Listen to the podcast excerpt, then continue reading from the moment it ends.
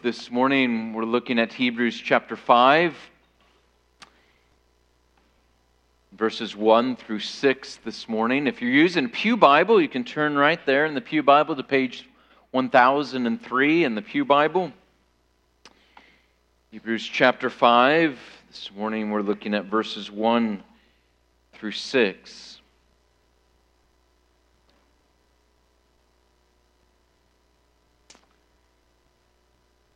Let's pray before we open the word together this morning.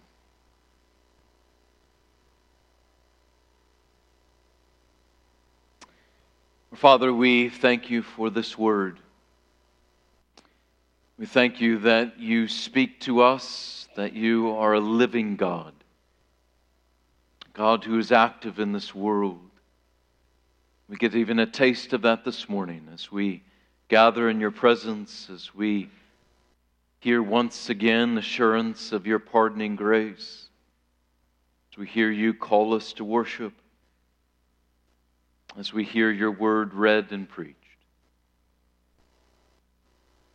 We pray, as we do for all of our service, that your Spirit would stir in this place. We know that this word going out, that we are too ignorant we are too stubborn. We are too proud to receive it apart from your Spirit attending to it.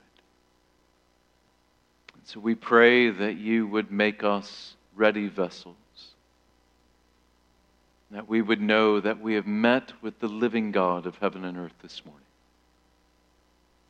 We pray this in the strong name of Christ. Amen. This is the holy, inerrant, sufficient word of God, Hebrews 5 1 through 6. For every high priest chosen from among men is appointed to act on behalf of men in relation to God, to offer gifts and sacrifices for sins. He can deal gently with the ignorant and wayward, since he himself is beset with weakness. Because of this, he is obligated to offer sacrifice for his own sins, just as he does for those of the people. And no one takes this honor for himself, but only when called by God, just as Aaron was. So also, Christ did not exalt himself to be made a high priest, but was appointed by him who said to him, You are my son. Today I have begotten you. And he says also in another place, You are a priest forever after the order of Melchizedek. Though the grass withers and the flower fades, the word of God is forever. Thanks be to God. Amen.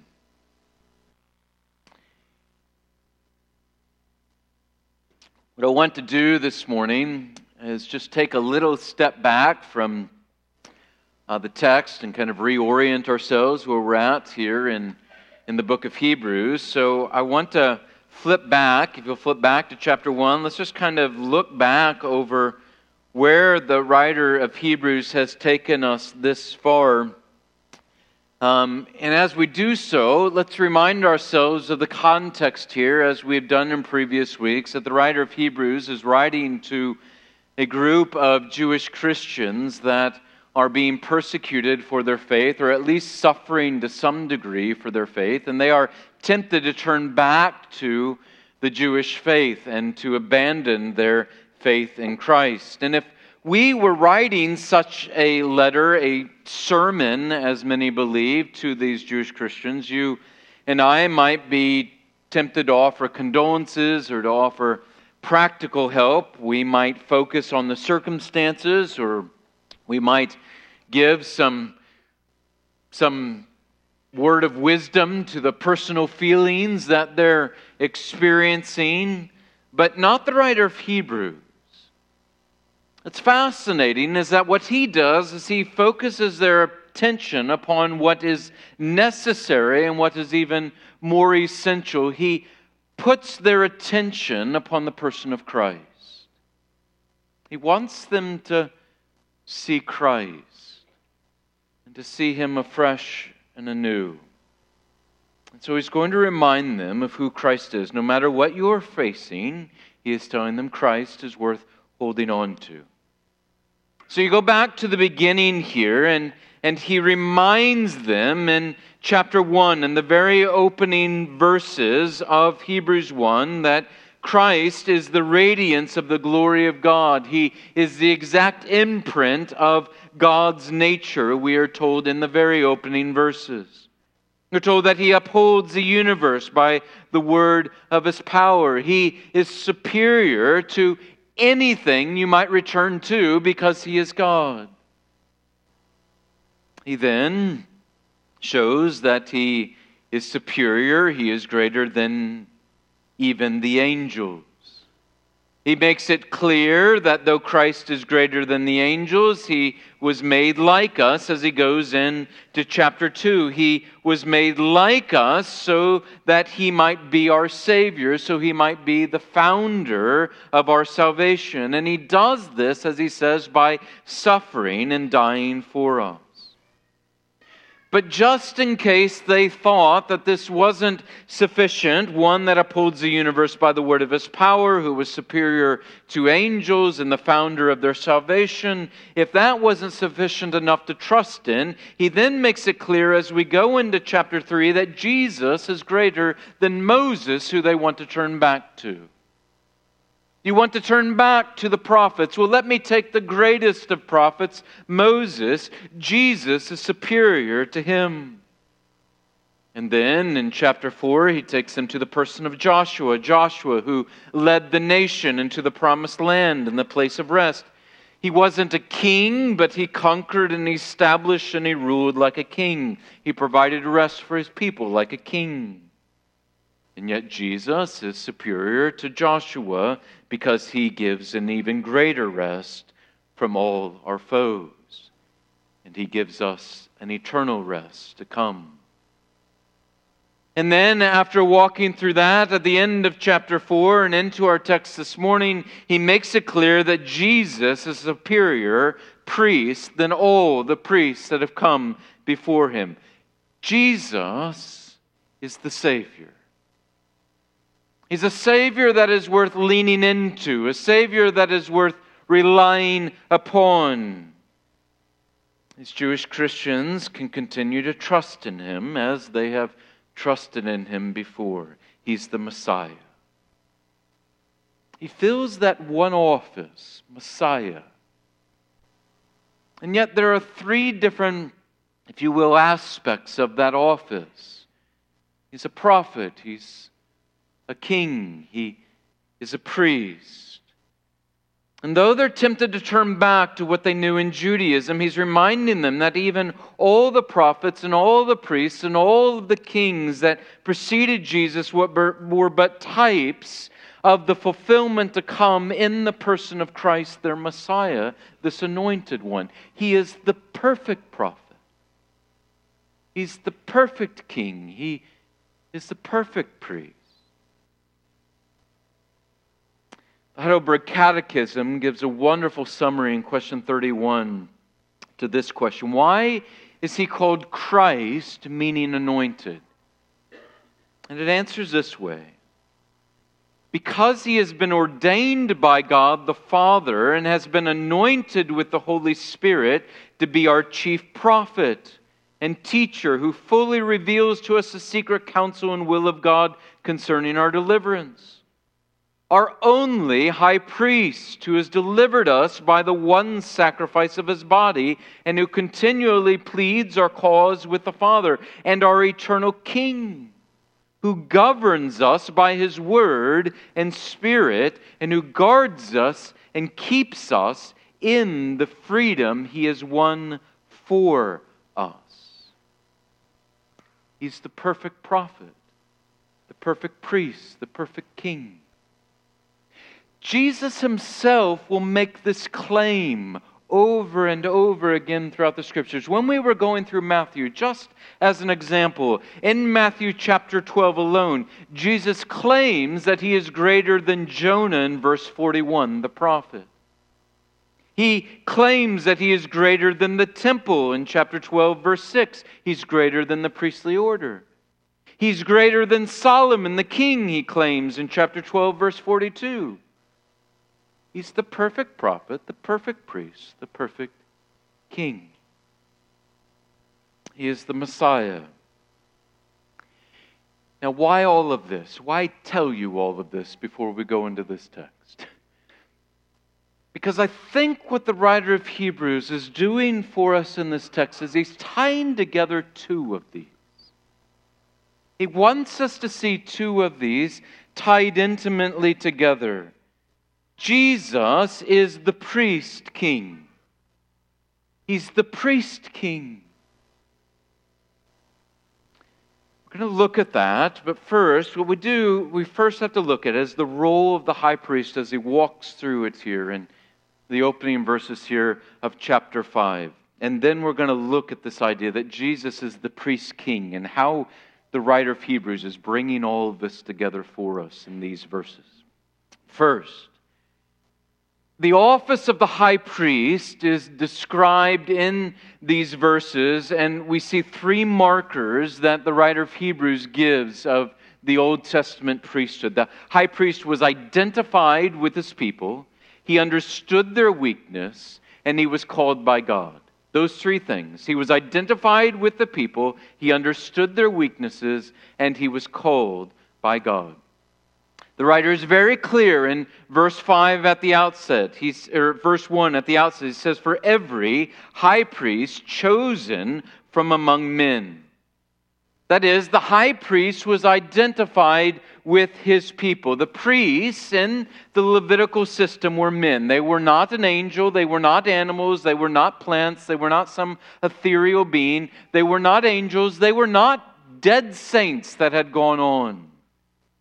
They were living human persons. Because, as the writer says in verse 1, they had to represent man as a priest, as a living man, to act on behalf of men in relation to God. As one who represented people, the high priest had to be a people, he had to be a person.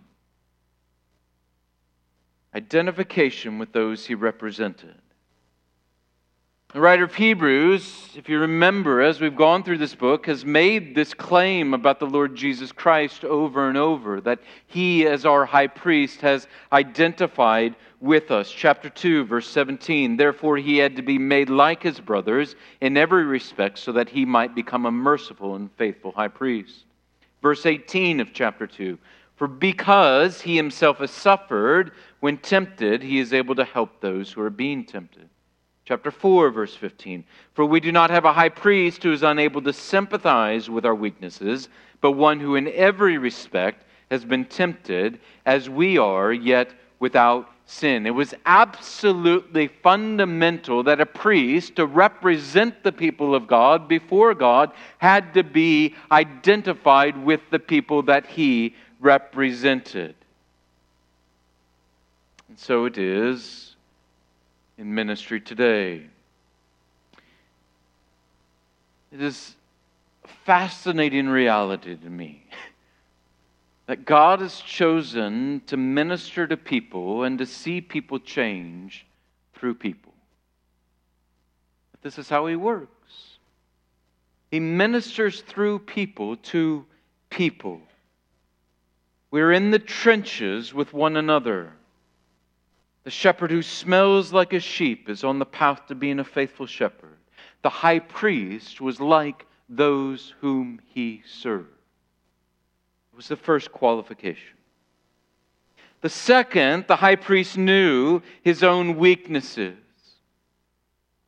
That's what the writer of Hebrews says. His responsibility was to mediate God's forgiveness to sinful people. We're told in verse 1 that he offered gifts and he offered sacrifices for their sins. But notice it was not only for their sins that he offered gifts and sacrifices, he also offered sacrifices for his own sins. Why? He knows his weaknesses. Since, as the writer says, he himself is beset with weakness. Mishnah records what the priests would pray on that Day of Atonement when they would lay their hands upon the bull that they were getting ready to sacrifice, and before they offered it on the altar for the people of God, the high priest would pray this prayer in ancient Israel O God, I've committed iniquity and transgressed and sinned before thee, I and my house and the children of Aaron, thy holy people. O God, forgive, I pray, the iniquities and transgressions and sins which I have committed and transgressed and sinned before thee, I and my house. You see, even the high priest needed a mediator as he is seeking to mediate the grace of God to the people of God by offering sacrifices and sins on their behalf, he himself has to cry out for this grace. As the writer says in verse 2, part of the reason was so that he can deal gently with the ignorant and wayward, since he himself is beset with weakness He was forced to reckon with his own sinfulness first. Why? So that he might be compassionate, that he might have care, that he might have concern for those that he was ministering on behalf of. He could not be filled with rage. Oh, these sinful people again. He could not be filled with disregard. I'm, I don't really care for these sinners anymore. They keep doing the same thing over and over again. There was no place for exasperation because he was also a sinner. Think of the patience that Aaron showed in the face of all the accusations that were brought against him in Numbers. Or think of David's willingness to listen to all the insults and all of the mud that is slung at him by Shimei as he passes by him. Think of Paul as he writes to the Corinthian church and he continues to pour out love to them and continues to show them love, though they say that he is weak, that he is an awful speaker, that he is a frail man, that he doesn't have quite the power in person that he does with his pen.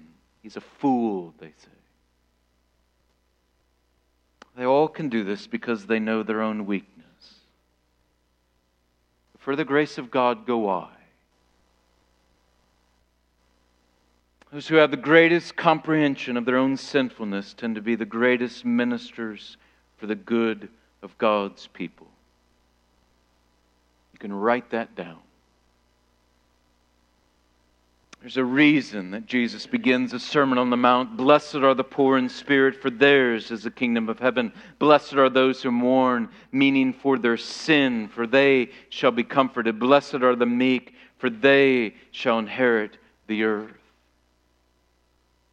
The high priest was a man who had to know his own weaknesses.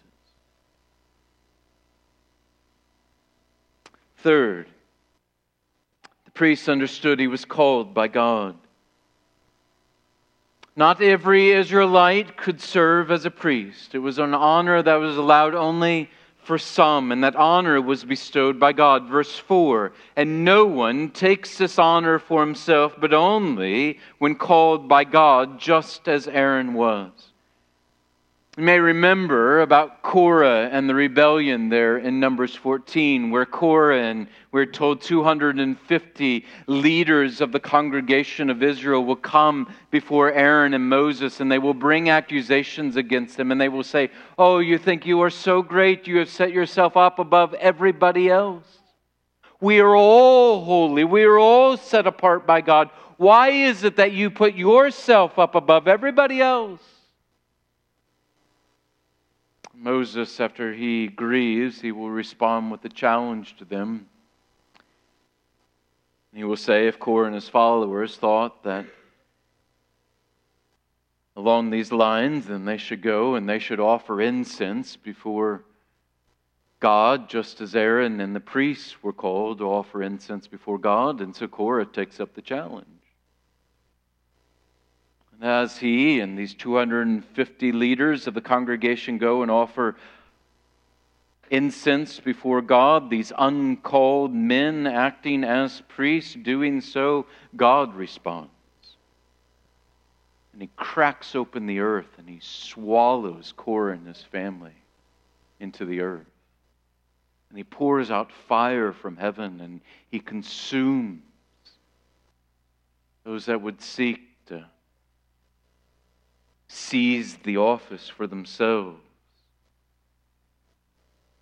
The office of priest, as with all the offices among the people of God, is not to be seized, it's bestowed by God. And all this, all this leads to the writer's argument in our text. He's walking through all this to get to this point. You see, a high priest was always called by God. He always had his authority from God. You would go to him and trust him and allow him to make atonement for your sins on that day of atonement because you knew that he was called by God. And now, what he is going to show is that Christ himself, you see, was called by God. It's not just as I've shown you, the writer of Hebrews is saying, that he is a superior prophet. It's not just that he's a superior deliverer like Joshua, a superior king. He is also the superior priest. He is a superior priest king. And this is our second and final point Jesus is the superior priest king. And this takes a little getting at. We're going to have to look at it together. So I want you to look. Look at verse 4 as Aaron was called by God to this, quote, honor, that's how the ESV puts it there, to this honor, so Christ was called to this honor by God. He is a high priest by calling. Even the very Son of God did not seize the office, it was bestowed upon him by God. Now, now look at this priest king fulfillment. To understand this, you have, you have to see it in the text. The author makes a connection in verse 5 between the two roles of priest and king. When he says this, he says, Christ did not exalt himself to be made a high priest. That word for exalt is a form of the word doxa, the word that we translate throughout the New Testament as glory. Two words honor in verse 4, glory in verse 5. To be made a high priest is an honor. So, two key words here glory and honor, honor and glory. Now turn back to chapter 2. So I think this is his point. Chapter 2.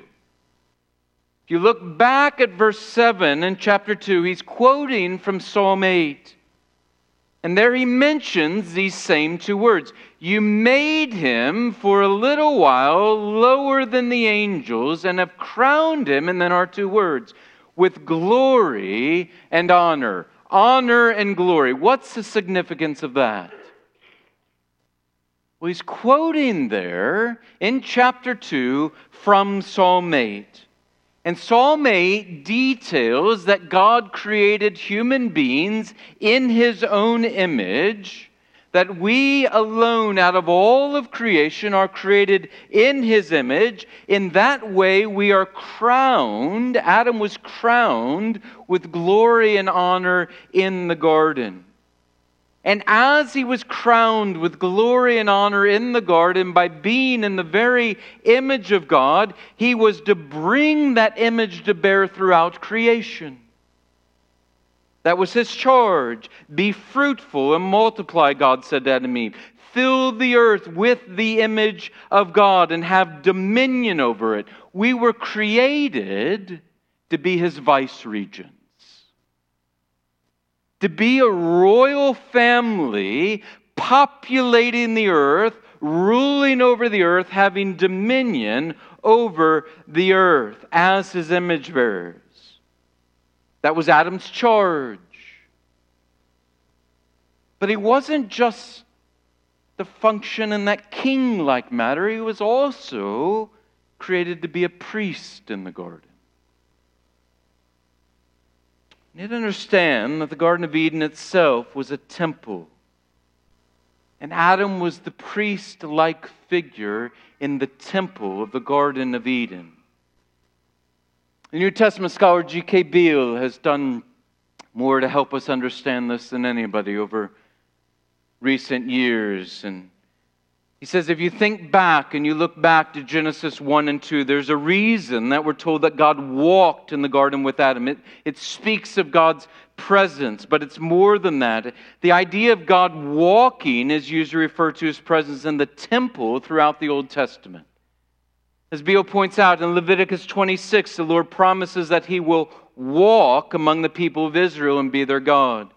In Deuteronomy 23, the Israelites are told to keep their camp undefiled because God, quote, walks among them in the camp. In 2 Samuel 7, when God enters into a covenant with David, God reminds him that I have been walking about an attempt for my dwelling. He's referring to the tabernacle even as he's instructing David that a temple needs to be built. There are a number of other uses throughout the Old Testament where he's making this clear, using this kind of language.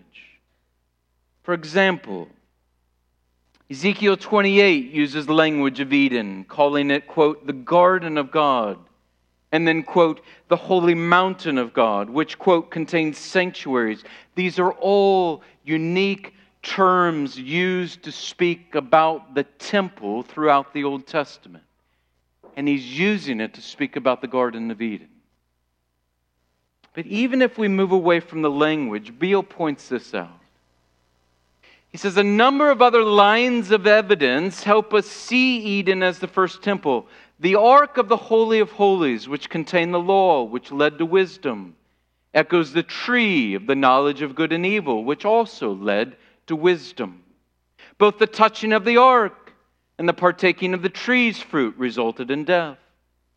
The entrance to Eden was from the east, just as the entrance to the temple was from the east. Both Eden and the temple are characterized by the holy presence of God that brings wisdom. Adam was the priest king in the Garden of Eden, but he failed in his role as this priestly king. So, in God's kindness and grace. The second Adam, as we celebrate this week, was born into this world, as the writer says in chapter 2, verse 9 of Hebrews. But we see him who for a little while was made lower than the angels, namely Jesus, and then we have our words again.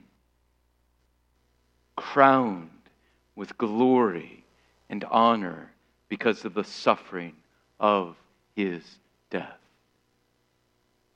He became man to do what the first Adam failed to do. And he offered himself as a sacrifice on our behalf as our great high priest and he gives us the very peace of God. And now he rules and he reigns as king forevermore, crowned with glory and honor, every knee bowing before his throne. This helps to make sense of why the writer of Hebrews is quoting from Psalm 2 and why he's quoting from Psalm 110. Psalm 2, verse 5 You are my son. Today I have begotten you.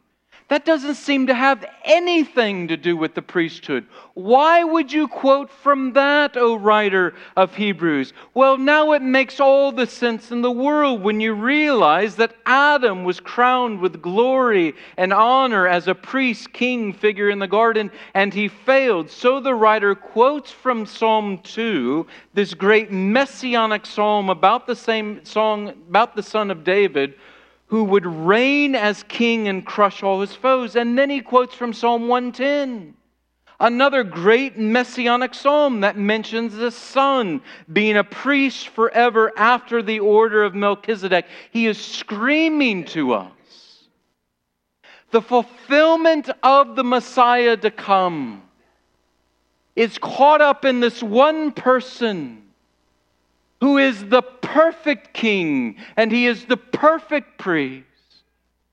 He is the one that was prophesied before. He's it, priest and king. The writer of Hebrews is making it clear. You see, many Jews at this time believed that there would probably be two messiahs that would come one that was priestly and one that was kingly. He's saying, No. Christ is the one Messiah who is the priest king. He is the promised one. The implication being, why would you dare turn away from him? But here's a good question How can he be a priest when he wasn't of the tribe of Levi? He was of the tribe of Judah. Well, that's why he also quotes from Psalm 110 You are a priest forever after the order of Melchizedek. We'll return to Melchizedek. We'll do a lot more with Melchizedek when we get to chapter 7. So, just briefly, Melchizedek is a shadowy figure that we find in Genesis 14 that meets Abram there outside of Salem, what many believe to be Jerusalem. And we are told that he is the king of Salem. He's a king. We're also told there in Genesis 14 that he was a priest of God Most High. He's a king priest, he's a priest of king. Now, how was he a priest? He's not descended from Levi. No, he preceded Levi. Like Melchizedek, Jesus does not receive his call because he was from the tribe of Levi. He preceded him. He is a priest forever, without beginning. He's a priest king like Melchizedek was a priest king, without beginning. Why turn anywhere else? That, that, that's the implication. Why would you turn anywhere else? Struggling with different trials, different enemies, different persecutions, different struggles, different sins. You're looking for a conqueror, you're looking for help. Why would you turn anywhere else? He's king. You're looking for comfort in the midst of pain. You're looking for consolation, you're looking for help in time of need, why would you turn anywhere else? He's the perfect priest.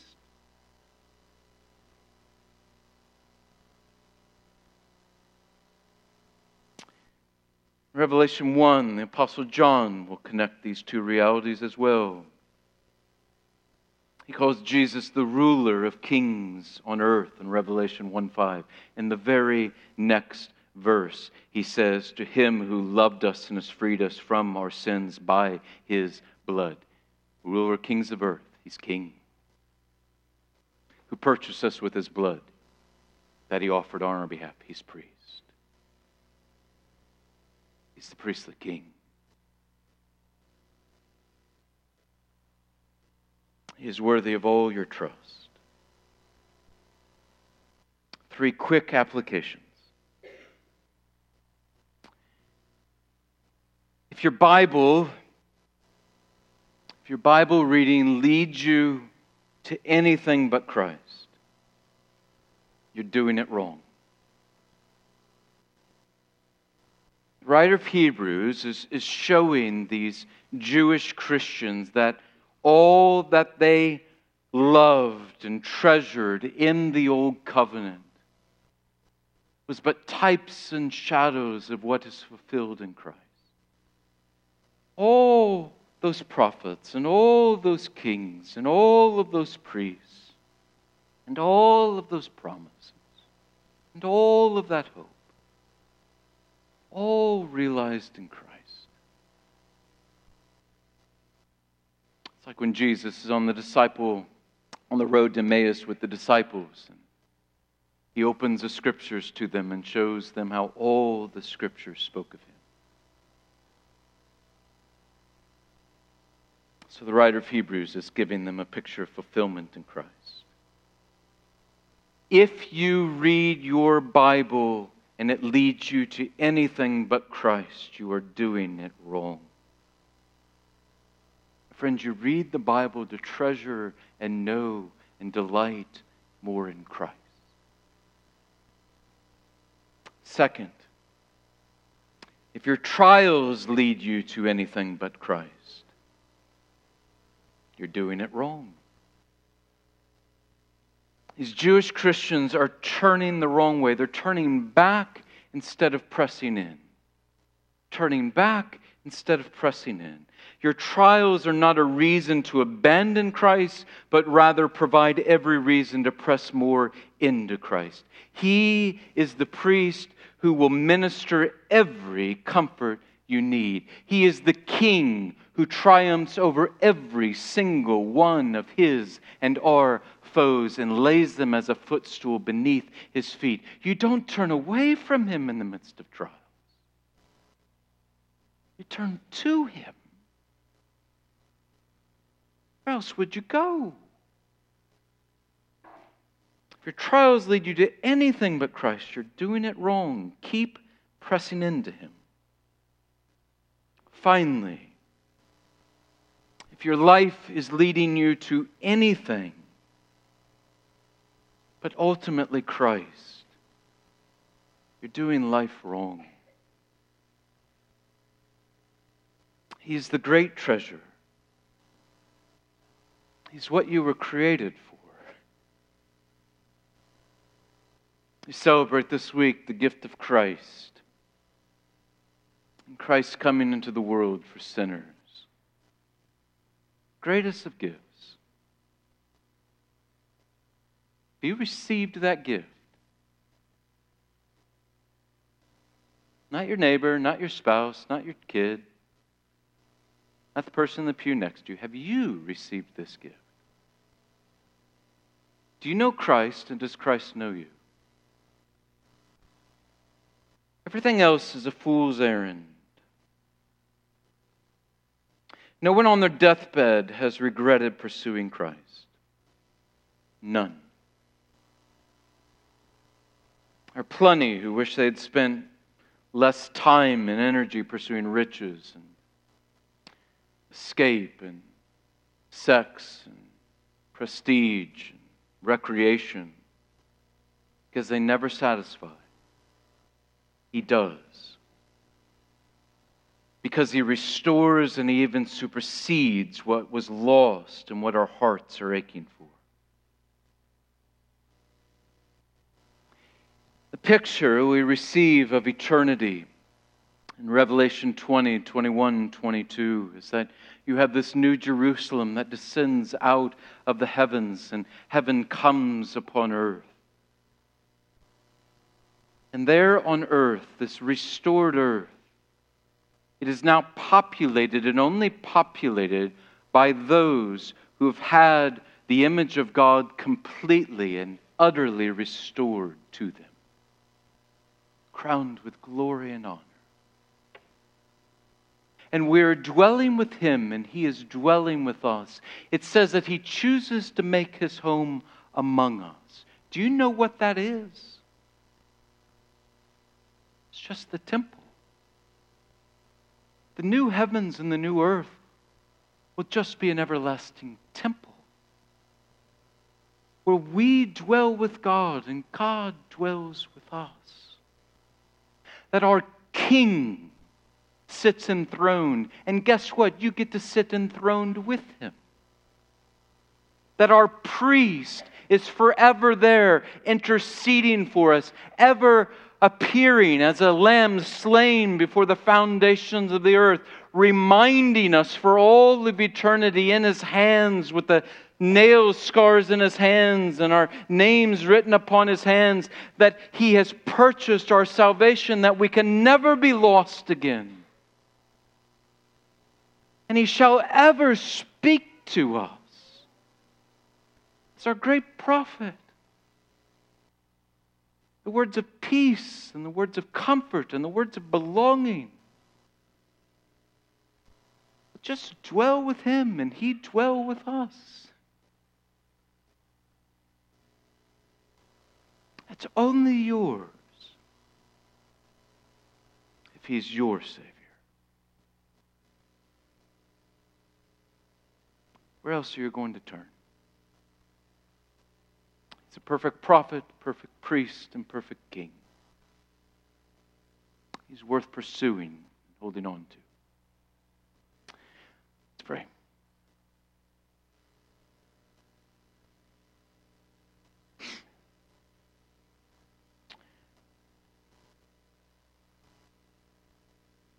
Lord Jesus, we exalt you this morning. You who are crowned with glory and honor on high.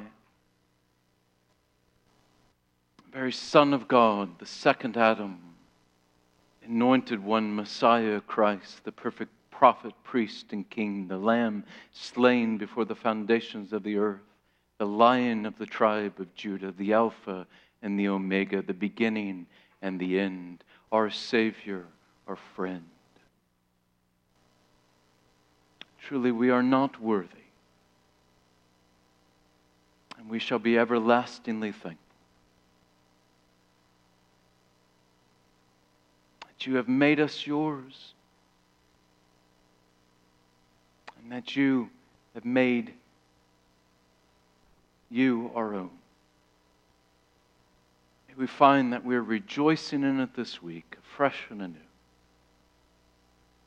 What a gift we have in you. We pray all of this in your strong name, our Lord and Savior Christ Jesus. Amen.